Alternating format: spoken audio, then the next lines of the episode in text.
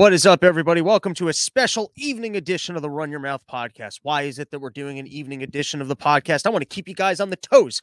I want you thinking it's coming out here, then it ends up coming out here, then you show up to the workplace. I don't know. I don't really know what we're doing here. But, anyways, I've got a whole bunch of news stories that I'd like to highlight for you people. There's all sorts of information that I think you should know before you go into your weekend. Very excited to announce tomorrow I will have Gene Epstein back on the podcast, part two of the series. He's going to tell us all about that book he's writing. I'm expecting to uh, settle in for a nice afternoon with Gene, talk about inflation a little bit. I had a very fun conversation with him on the phone the other day. He was telling me about some things I was getting wrong. So, you know, hopefully we'll get some of that good old man, how dare you type energy. I, I, hope to really pull it out of him and we're to have a blast. All right, let's get into some of today's news stories. Uh, first, what I've got for you guys is uh, video Rand Paul. Rand Paul is exceptional at quite a few things. One of the things he's best at is it's like if you're in a movie, he gets to play the part of being the one person talking about budgets and deficits and that kind of stuff. Everyone else, they just got to keep going. Hey, why don't we spend more money? And then he gets to be the one sensible person who goes, I think we're spending a whole lot of money. And every once in a while, when he gets to play this part in the play as the person who goes, Hey, aren't we spending money on some stupid shit? He comes forward with the best examples of really stupid shit that we're spending money on. So let's listen to a little bit of Rand Paul uh, telling us about some dumb shit that we're spending taxpayer money on. About 50 years ago, William Proxmire rose in this esteemed body and told us about government waste. He called it the Golden Fleece Award. They were studying things like dating and love and what makes love, and we had these great scientific studies about love. These are William Proxmire's words from the early 1970s. He was a conservative Democrat. He says, I object to this study on love because no one, even the National Science Foundation, can argue that falling in love is a science. Not only because I'm sure that even if they spend 84 million or 84 billion, they would not get an answer that anyone would believe.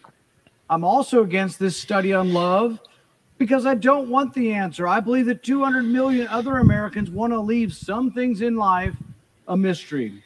And right on top of the things that we don't need to know is why a man falls in love with a woman or vice versa.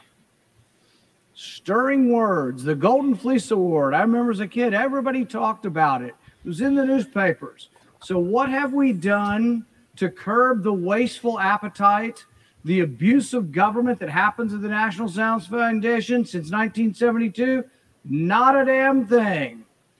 Here's one of my other favorites from William Proxmire's days. The FAA was named for spending $57,000 on a study of the physical measurements of 432 airline stewardesses. These included the distance from the knees it's that moment when you realize you started the video at the not fun part and that you thought you set the timer for it to start at the fun part.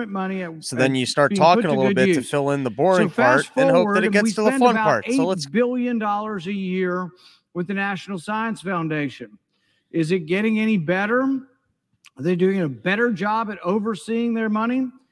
Well, I don't know. This bill is going to increase their funding by 68%. There's $29 billion in this bill. Forest Mommy letting us know that at least the sound works. And I concur. So it, th- that is a victory that off the bat the sound works and I figured out the headphone situation. Spent. So improvements have this been made. from their sister agency, the NIH, but you know, we can't get started without talking about it.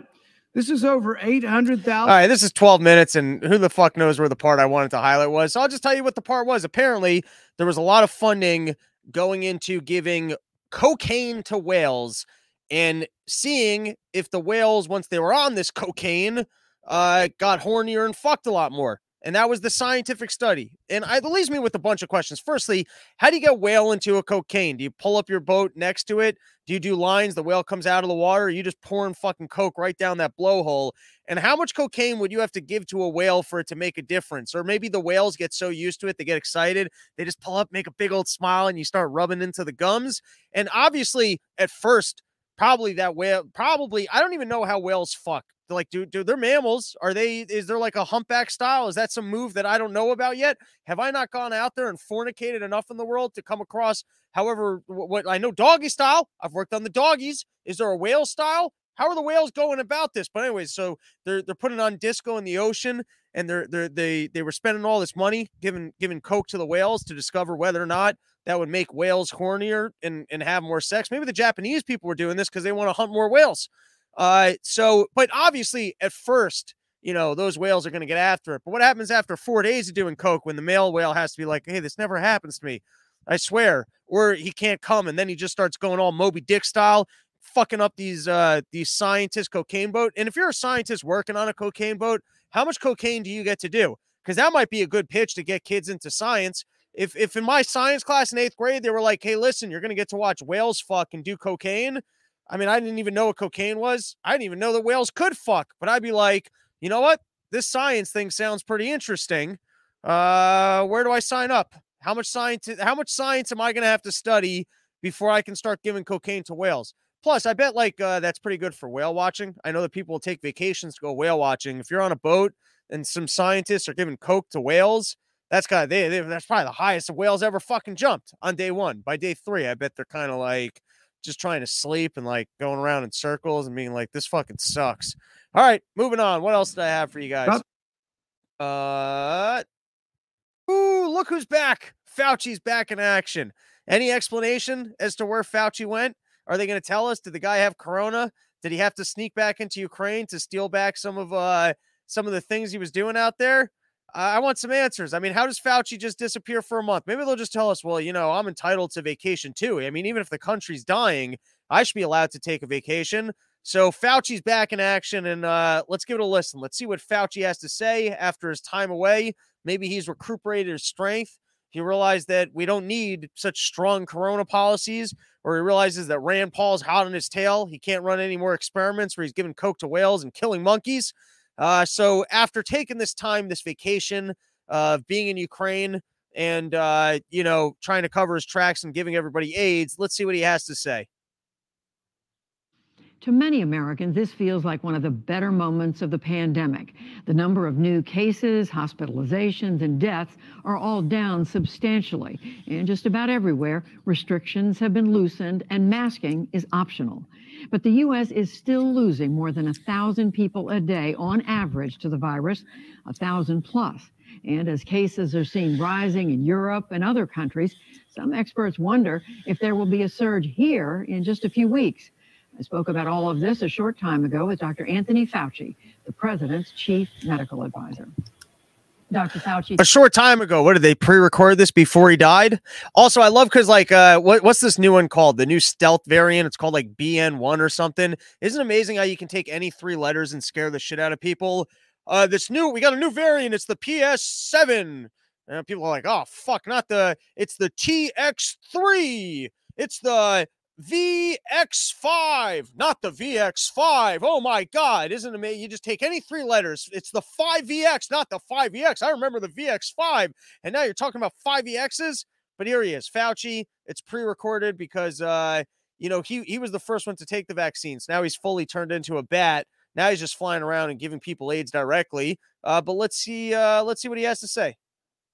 Thank you very much for joining us. First question Where is the United States with regard to COVID? Uh, we know cases are rising in Europe, in China, uh, even reports in New York City. Are we in for another wave? Well, we can't predict uh, definitively about that, Judy, but one thing is for sure that we're still, as a country, going in the right direction with regard to the downward trajectory of cases, hospitalizations, and deaths the caveat about that is is that we generally follow uh, European Union, but particularly the UK, by a few weeks, usually three or so weeks. And if you look at what's going on, for example, in the UK, when you combine the increased transmissibility of the BA2, which is a sublineage variant of the original Omicron, together with the relaxation of some of the restrictions like mask wearing and indoor concern about making sure people are vaccinated. And then you talk about the waning of immunity, they're starting to see an increase in cases. You believe this? The motherfucker's still talking about masks. He they, basically they bring him out to play the hits. He's like all your favorite classic rock bands. He's only got a couple talking points. When the cases are high, everyone's got to wear masks, and if and, and the, the, they need to take more vaccines. and it's because they take less vaccines, so the, the the things start getting low. And if it's low, then you can enjoy yourself, but it's starting to get high again. So everyone's got to take the more vaccines and they got to wear the mask. It's like he, only really has about seven talking points.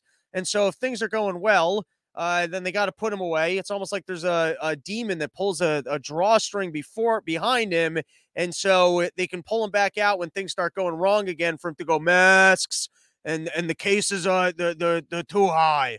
We need them to get to a low, and and now they're high. All right, we got a lot of activity in the chat. What are you guys drinking? I'm I'm, I'm getting myself hammered off of some whiskeys here. We got generic um uh, profile name 650 coming through while I came into the stream at an awesome time. Coked up whales. There you go. Uh, what else we got? Generic profile. It does go quick. Talking about the coke on these boats. Uh, generic profile 650. People are brain slaves. Brain slaves. 2020 was an eye opener. And then lastly, is all signs point to tyrannical lockdowns are on the way. I don't think they're going to get away with it again. I think people are fucking over this shit. I think if they uh there I'm going to give myself wrestling here if I keep re- like uh you know, all right, one step at a time. I'm getting too distracted. No more comments to the end of the episode. That's it. You guys uh you guys have fun. You chat amongst yourselves. We'll look at comments at the end of the episode. Which probably gonna be short one. I don't even think I had that much to talk Americans, about. Doesn't that also like look like uh um Biden's press secretary, but like in 20 years from now? Uh, so la- yesterday, if it was even yesterday, it might have been two days ago, but I was talking about how there was a uh, Twitter post about that the CDC changed the amount of childhood deaths. And I was saying I wasn't even sure if that was true. And here it is, validated a day later in Reuters headline CDC reports fewer COVID 19 pediatric deaths after data correction. Let's give this a read. March 18th, Reuters, the U.S. Center for Disease Control and Prevention reported 966, 575 deaths from COVID 19 on Friday after corrected the data earlier this week, which reduced the death tally in all age groups, including children. The health agency, in a statement to Reuters, said it made adjustments to its COVID, da- uh, COVID data tracker's mortality data on March 14th because its algorithm was accidentally counting deaths that were not COVID 19 related. The adjustment resulted in removal of 72,277 deaths previously reported across 26 states, including 416 pediatric deaths, the CDC said.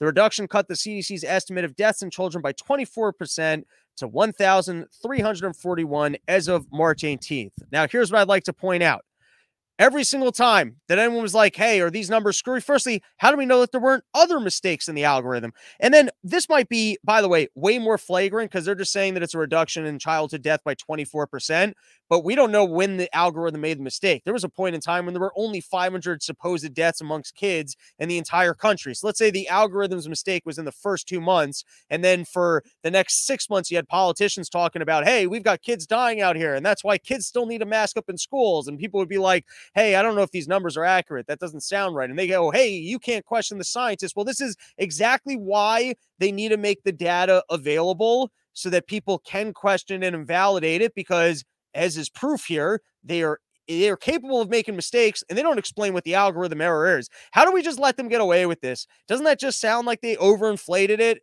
and that they knew that, hey, at any point in time we could go, oh, it was a mistake in the algorithm? There was an algorithm mistake. Like you can blame anything on an algorithm error. How convenient is that?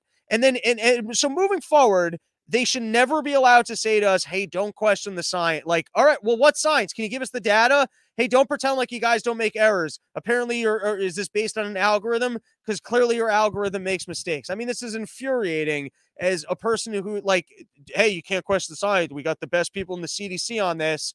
All right, well, can we see that? No, you can't look at the information. You're going to have to trust us, but we don't make mistakes. Well, you do make mistakes. I mean, here it is. This is uh, as as firm as a retraction as anyone can see. They, they make mistakes. All right, let's continue. America has been polarized over the mitigation measures the CDC recommended for schools during the pandemic, from urging schools to be remote, require masks, and set up social distancing measures, and now advises that for most of the country, children should be in school and can be without masks. The number of U.S. children with COVID 19 rose sharply during the Omicron variant wave due to increased transmissibility and low vaccination rates amongst children 5 to 11 who are right it was because of the low vaccination rates because we know how effective the vaccine is in that age group Children ages zero to four are not eligible for the vaccine within the United States. Okay. Uh, next article was from Newsweek claiming that China had planned to invade Taiwan in the fall. That that there is a alleged Russian intel leak claiming that China was going to take Taiwan. And so let's listen to a Fox News segment uh, with uh, the general Jack Keane giving us the insights on a potential China invasion of Taiwan. So you got an alleged whistleblower claiming that Russia's war on Ukraine thwarted China's plans to invade Taiwan this fall. While those claims have not been confirmed, Taiwanese leaders say they'll be prepared for an attack no matter what. But are we helping like we should? Let's uh, bring in General Jack Keane to discuss. General, does this whistleblower make you feel as though he's got good intel from what you know? No, strategically, it doesn't make any sense. I mean, just think about it. They just finished the Olympics. Uh, they're heading towards the 20th National Party Congress in the fall, which is a big deal in the Chinese government process. And this is where they fully intend to enshrine President Xi for a third term. Likely it's indefinite. And there is something funny about fuck. We were we were ah shit. I was about to invade a country. The fuck, Russia? Are you kidding me? I was about to take Taiwan. Why are you fucking up my shit right now? And, and certainly everything is focused on on that event. They're not going to start a war um, around that event right. at all. Now, listen, um, they're paying close attention to what's happening here. Certainly, they're they're noting uh, NATO strengthened and more unified. They're noting the EU coming together and and pushing some pretty hard sanctions on Russia. And they're going to look at that. Their number one trading partner is the EU.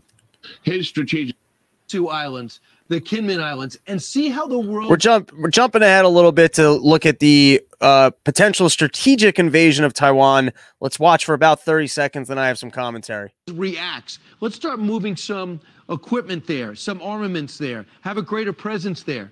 Now in Taiwan, the answer would be: Are they ready for any type of attack? Could we be doing things to get them ready? All right. So they say that the big thing with Taiwan is that uh, most of the world's semiconductors are made in Taiwan. Going to have a uh, semiconductor episode. I prefer a fully conductor. That's a dumb joke. Uh, we're going to have a semiconductor expert on the show next week to further explore this topic. But I don't understand. If I was Taiwan, I would set up like I would make it like why can't other people make uh, semiconductors? Like if you're China, you can't just be making your own semiconductors do Taiwanese kids have particularly small hands that they're the only ones that can be used for making these little tiny chips? I mean, what is going on that nobody else can be making these semiconductors? Here's what we should do. We just should send a whole shit ton of military equipment to Taiwan. Get no other involvement other than that, but we can just give them a huge a shit ton of stuff just so like China's like, ah, that's going to be a pain on our ass. And then you just rig everything that we send over there to blow up if China actually takes it over, including the semiconductor factories. So that way, you know, China's like, ah, shit, if we take over the country, we don't get any of these semiconductor factories. But I don't understand why China would need to invade Taiwan in order to get semiconductors. I understand why we don't have semiconductors in the United States of America. It's because we have uh, inflation and uh, we have, I would assume, I'm assuming, but I'm assuming that it's uh, the fact that we can't compete with these other countries in terms of wages. And so what we do is we just keep borrowing money and not actually making anything here and then socializing everything and just pretending like we can afford stuff and then we keep wondering why there's strategic industries where we don't actually make any of the things in America and why we're so reliant on other countries but then we keep lying to people here and going nah you can have $15 an hour and we can cover your health care and then we have to keep doing things over there so that we make sure that everyone continues to use our dollar bills uh, and that's kind of the racket that we're in. Lie to people over here tell them hey 15 bucks an hour. You can have whatever you need and then buy everything from other countries where we also force them to finance the trade deficits. But then you end up in these situations where you're like, ah, shit, we don't actually make anything here. And if everyone got upset with us, we would soon realize that our skill sets, where everyone's making these $15 an hour and they're getting their, uh, you know, all their free shit, we don't actually know how to do anything. So that's why we can't do it over here. But I don't understand why Russia can't get themselves some trade chips. And I also don't understand why Taiwan doesn't just rig all their factories to blow up and go, hey, why don't you try? Go ahead, invade us. You invade us, and all these factories are going to blow the fuck up. How do you like that? How come no one else is proposing these solutions? You need a creative mind like me on this. All right. And then you had people were getting a whole and an uproar about Nancy Pelosi reading poems, which, firstly, don't read poems. Poems, no one's ever liked a poem. There's never been in the history of the world where someone got up and said, Hey, I've got this poem and I'd like to read it. And the crowd was just in tears and said, Oh my God, that poem changed my life. The insights of that poem. No one fucking likes poetry. Nobody. No, it, like there, there was never a time in human history where someone got up in front of a crowd and they read a poem and the crowd did anything other than go, ah, shit, I got to listen to a fucking poem right now. And then, especially if the poem gets a little bit too personal or a little too dark or a little bit too cutesy rhymey, no one likes poems. If, you, if you've ever been in a situation in your entire life where you got to fucking do a poem, all right, here we go. Let's uh let's give a listen to Nancy Pelosi reading a poem to the good people. I think it's of Congress. Before I introduce them, I want to, I got this message this morning from Bono. And, most of us. And I love this angle where you can be as powerful as Nancy Pelosi and everyone's just eating like, ah, shit, Did we really got to fucking listen to her. All right, well, at least the food's here. So I can tone her out. And isn't it amazing that even in a situation as easy as this, where she just has to read some dumb poem, she seems to be all fucking nervous? We're always, whether we're in Ireland or here, whatever it is, Ivano has been a very Irish part of our lives. And he said this.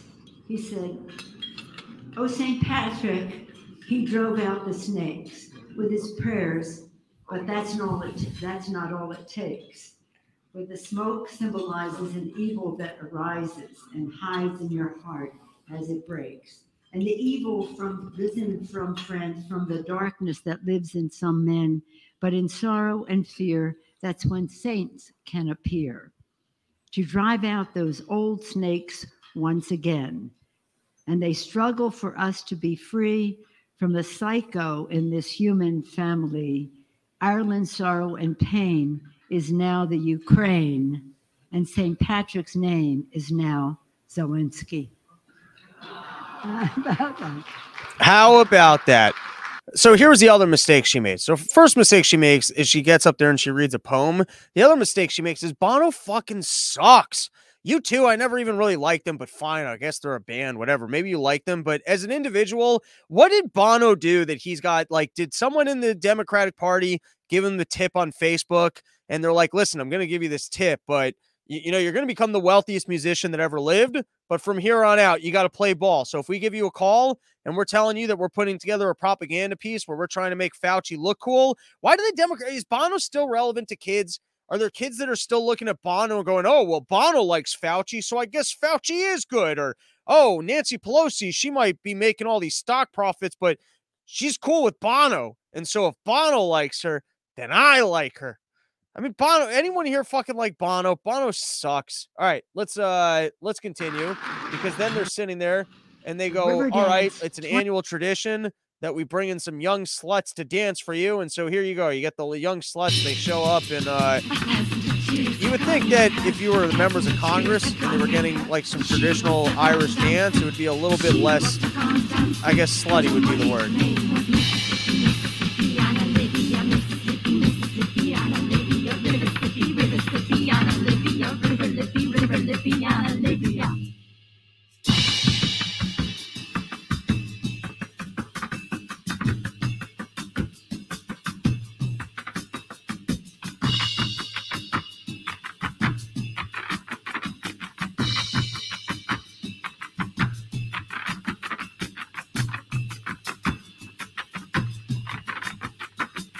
Now, if you're a member of Congress and they isn't that just awkward? Aren't you just like, ah shit, like can I just go to a strip club alone and not have to sit here at a meal and debate in my head what level of staring is appropriate? Because there's nothing worse than when they put this shit in front of you and you're like, Am I staring too much? Like, you almost need a secondary pair of eyes, like a staff member in the corner to kind of let you know hey man, I think uh I think I think you're you're you're staring a little bit too much. All right. I, I said I wasn't gonna take any more comments, but let's take a couple comments. They're sitting right there. Uh generic profile is saying that I should become the US warlord for 2024. Hey man, if it's a lucrative job. Oh, Heather Rivera comes through with an actual a great call here. Excuse me, but the love poem by Luis J. Gomez to his ex-girlfriend is a national treasure. And I have to say, that was one. All right. You know that sometimes when you're stuck in a situation where you're not allowed to laugh, and so you end up laughing so much more because you're not allowed to laugh or someone finally cracks. It happens sometimes like when you're filming stuff and you're trying not to crack and then somebody cracks and then like everyone just loses it. Uh, I've had other times where you're trying to hold in a laugh and like it literally hurts. I was working in an office and it was just me and the boss and I'm supposed to be sitting there like just sorting spreadsheets. And I was like in pain trying not to laugh. If you've never okay, Luis J. Gomez is one of the funniest people ever. And one of the gifts of his funny, I, he's got a couple gifts when it comes to funny. One is he can get cartoonishly angry in a way, uh, which I've never seen any comic like this in the world where he can just yell at an audience and have the audience laugh at him kind of scolding them. Uh, the other thing is he's willing to put himself out there in a way other people are not. And so he showed up with uh, a poem that he had written. You guys have to find there's there's nothing I can do to describe this that's better than just going to look it up. They played music in the background. It was uh, Big Jay Oakerson. I mean, I haven't listened to that thing in six or seven years, but it's the it's the hardest I've ever laughed from any particular uh from any particular piece of content. And I remember sitting there in that office just trying not to laugh while my boss was there and just like snorting out the beverage. Like I was like crying trying not to laugh.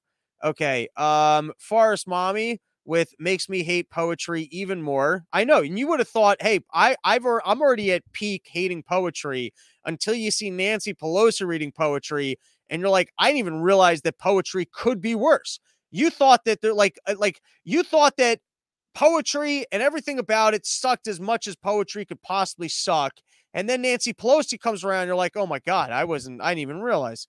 All right. And then we've got uh Poe Dench Stoner. Uh, so no poetry, mommy. I don't know if that was a question. I don't know if that was a comment. All right, we got a couple more topics to address. Important issues. Here we go.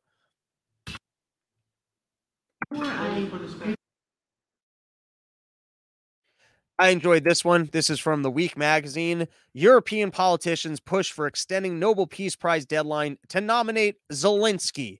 Here, let's read a little bit of it. European politicians are pushing for the Nobel Peace Prize deadline to be extended so Ukrainian President Volodymyr Zelensky and the Ukrainian people can be nominated. Now, if it's a peace prize, shouldn't you nominate a dude who managed to avoid a war?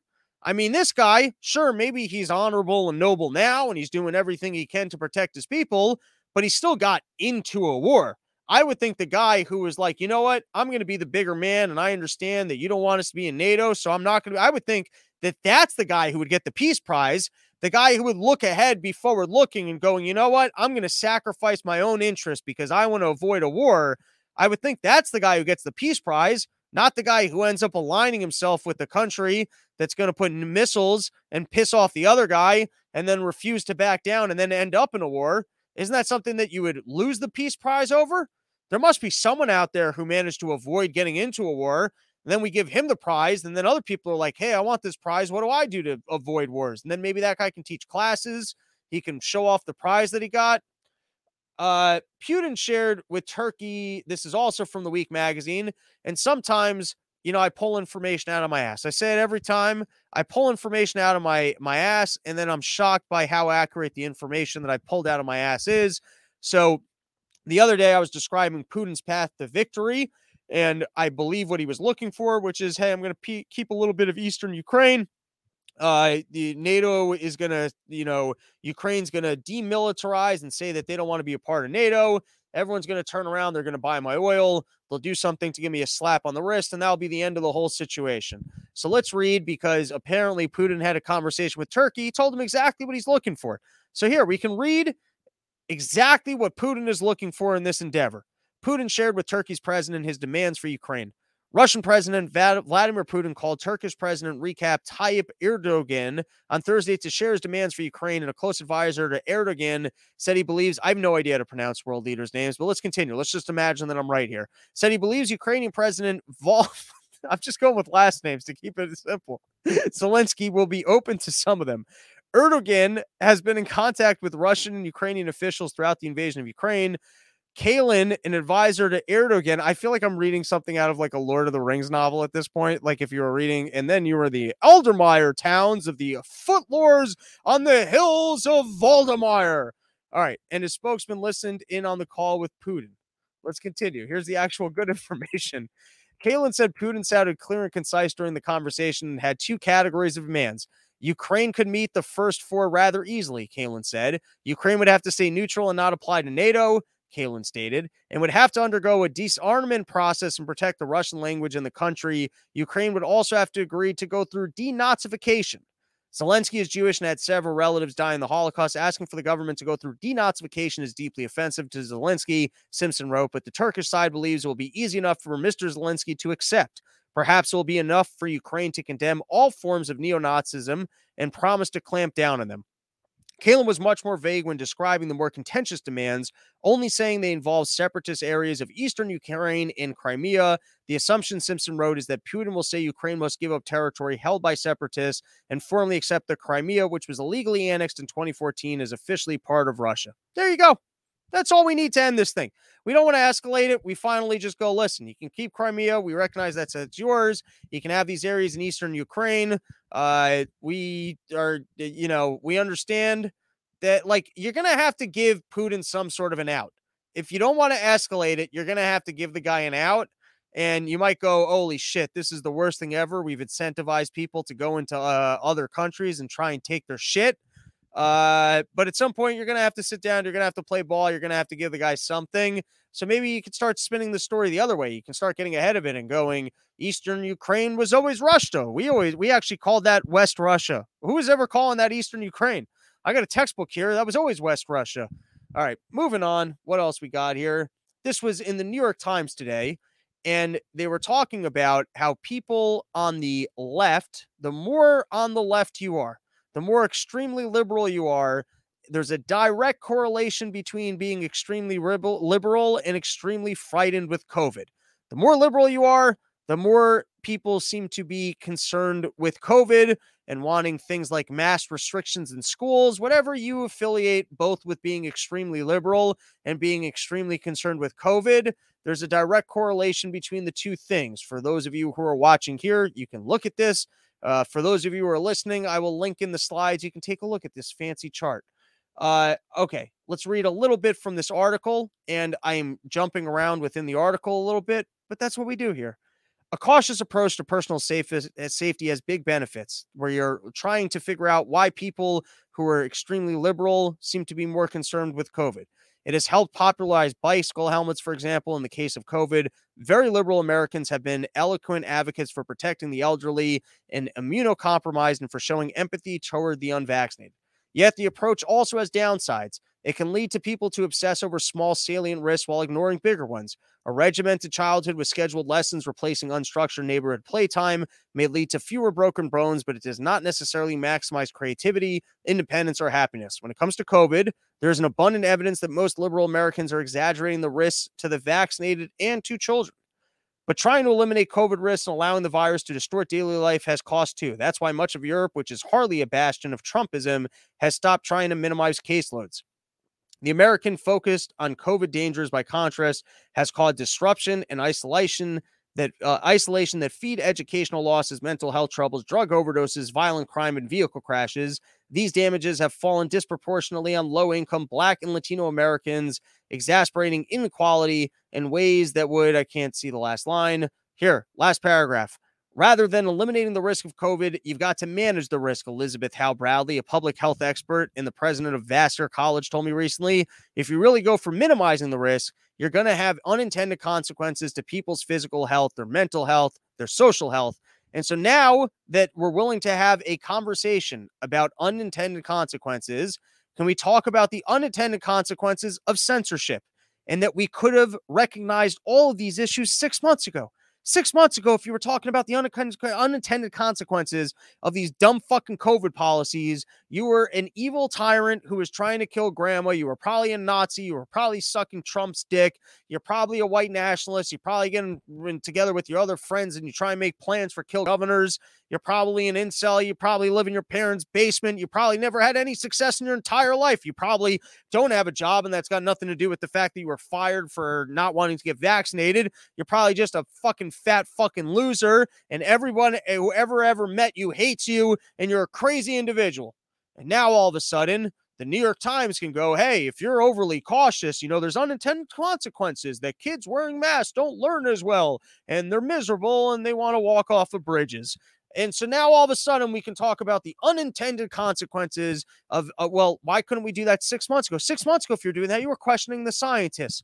So I'm just saying, why don't we get ahead of this for the next time and start talking about the unintended consequences of censorship?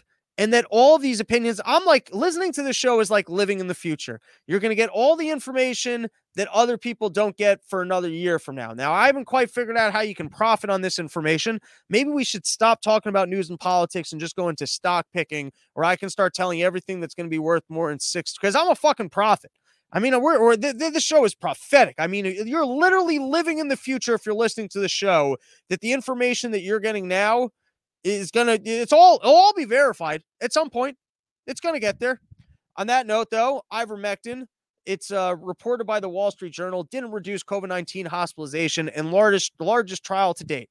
I will refer you guys. I did a good piece in my misinformation spectacular, still available on YouTube. Robbie the Fire, all one word. Uh, my, my, my throat's getting dry.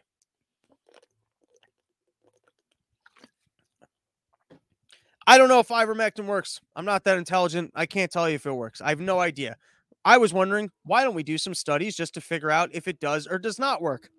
Because you got people like uh, Malone and that Kennedy guy saying that we could have prevented like 90% of all deaths if we were using the ivories and the and the hydroxychloroquines and the early preventions and that Fauci's responsible and is a mass murderer because we weren't using these. That's what the people are saying on the extreme side.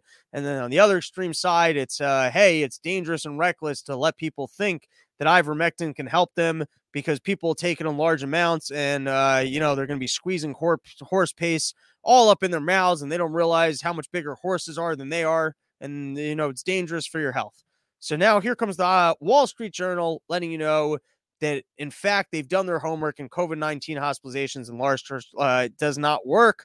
Now we've had Stephen on recently. The last time one of these studies came out, and he said it was not a large enough study.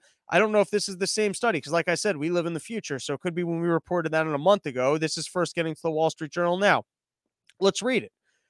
The latest trial of nearly 1,400 COVID 19 patients, patients at risk of severe disease is the largest to show that those who received ivermectin as a treatment didn't fare better than those who received a placebo. There was no indication that ivermectin is clinically useful, said Edward Mills, one of the study's lead researchers and a professor of health science at Canada's McMaster University in Hamilton, Ontario. Dr. Mills on Friday plans to present the findings, which have been accepted for publication in a major peer reviewed medical journal at a public forum sponsored by the National Institutes of Health. Ooh, NIH is behind this study. Interesting. Okay.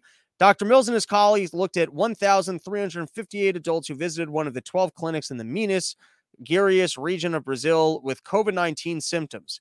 The patients all had positive rapid tests for SARS CoV 2 and were at risk of having a severe case for reasons including a history of diabetes, hypertension, cardiovascular disease, or lung disease. First question is uh, so is that a good sample if you're dealing with all people that you expect to have a severe reaction? Maybe, maybe. I have no idea. Let's continue. Here was what caught my eye more than anything else. The researchers prescribed half of the patients a course of ivermectin pills for three days. Now, I'm no doctor, but I seem to remember taking it for five days. Was anyone, if you go and you follow the American protocol from like American frontline doctors, are they telling you to take it for three days?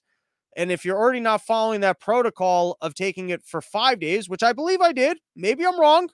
Uh, and it wasn't just taking the ivermectin. There were like other, I think uh, there were some other, you know, just basic like uh, vitamins and shit that they had you taking with it. And then I believe it's also a factor of how soon after your diagnosis you're taking it. So I'm just saying there's some other variables here that seems to me like this is not rock solid evidence to the fact that ivermectin doesn't work. Let's continue just reading the end of this paragraph. The other half received a placebo. They tracked whether patients were hospitalized within 28 days. The researchers also looked at whether patients on ivermectin cleared the virus from their bodies faster than those who received a placebo, whether their symptoms resolved sooner, whether they were in the hospital or on ventilators for less time, and whether there was any difference in the death rates for the two groups. All right, I think that is it for this evening. Tomorrow, to have an awesome episode with uh, Gene Epstein. I hope uh, you guys hang out for it, and uh, let's take a couple more comments, and we'll call it an even an evening. P.S. Trump, I prefer Nobel Peace Prize Peace Prize winners who don't fight wars. Oh, did Trump say that? Look at that. I guess I'm I'm I'm, I'm now I got Trump talking points on the show. Forrest Money. Yes, please money advice from your people, please. we'll have to find some more successful Jews to come onto the show. Well, Gene Epstein tomorrow with money advice. Uh, so there you go. His money advice is going to be buy tickets to the Soho Forum and buy his wife's art, which uh, I was in his apartment, and his wife does have some fairly incredible art. That is our show. Enjoy uh, the rest of your weekend. Back tomorrow afternoon with Gene Epstein. Probably off on Sunday and back on Monday or Tuesday. And uh, looking forward to Steamboat. I know a lot of people have hit me up that they're going to be out there. So we're going to ski town fucking party. Hopefully after the second show, after Saturday night, or what nights am I skiing? I don't know. Whatever night I'm not skiing, that I mean, day I'm not skiing. It always sucks when you go to the ski mountain, you party. So I mean, I've yet to have a night where I partied so hard that I didn't wake up early enough to hit the slopes when there was some fresh powder. But it is pretty fucking hilarious when you travel like you know eight hours to go to a ski mountain, and then you just end up getting fucking hammered and not wanting to ski, which you could do anywhere in the entire world. But maybe it's prettier maybe you get to look at your mound your your your your, or maybe that showcases your commitment to drinking when you're like I even when I go to these areas where there's other activities I'm I'm committed to this other activity. All right, that's it for tonight's broadcast. I am uh that's it. Bye.